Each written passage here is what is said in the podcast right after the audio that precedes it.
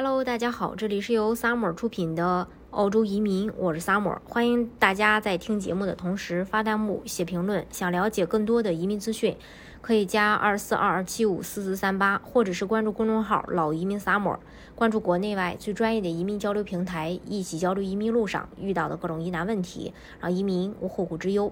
很多人会会奇怪，为什么这么多人挤破头还要去澳洲？那这些富人精英他们真的傻吗？当然，凡事有因也必有果嘛。要说国家的富有不是看 GDP 的，很多高大上的数据和老百姓其实没多大关系。要说国家富有，有个衡量标准就是人均财富。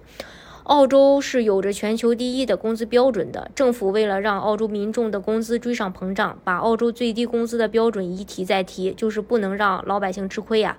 在疫情最严重的时候，澳洲政府依旧给澳洲人涨工资。现在澳洲人的最低月薪折合人民币一万七千八百九十元，最低，呃年薪呢折合人民币是二十一万四千元。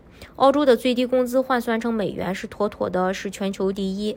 这还只是最低工资，澳洲人实际工资要远超这个数。根据澳洲工资网站的数据。澳洲人年薪中位数是八万九千澳元，折合人民币四十五万。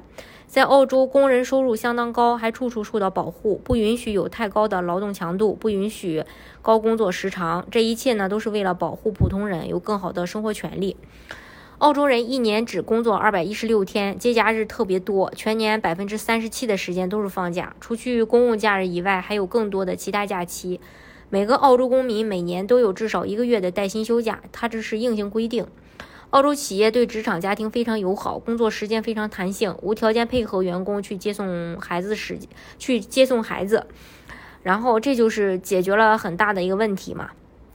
还有就是澳洲的福利，澳洲福利是全世界实施福利制度呢最早的国家。也是世界上福利最好的国家之一，福利太多，挑几个说说啊。第一个就是育儿，澳洲政府非常鼓励居民生育，对其补贴可谓全面。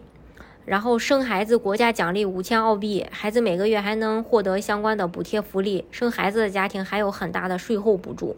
孕妇从怀孕开始第三个月开始，每周都能获得补助。父母如果因为孩子离职，每周还能获得六百七十二澳元的补助。如果你是怀孕家庭还租房，政府还给你租房补贴。孩子十八岁前，政府每周还给孩子一百澳元早呃早教津贴，每周给孩子五十到三百澳元的助养这个津贴。十八岁如果孩子上大学，每周还给三百三澳元的学生津贴。澳洲实行的是十二年小学、初中、高中免费义务教育。这十二年，政府一呃，政府就是会买单一切。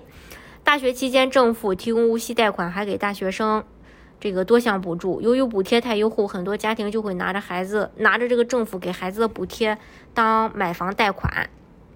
另外呢，还有相关的一些医疗，医疗上的话也更没得说，全民免费医疗。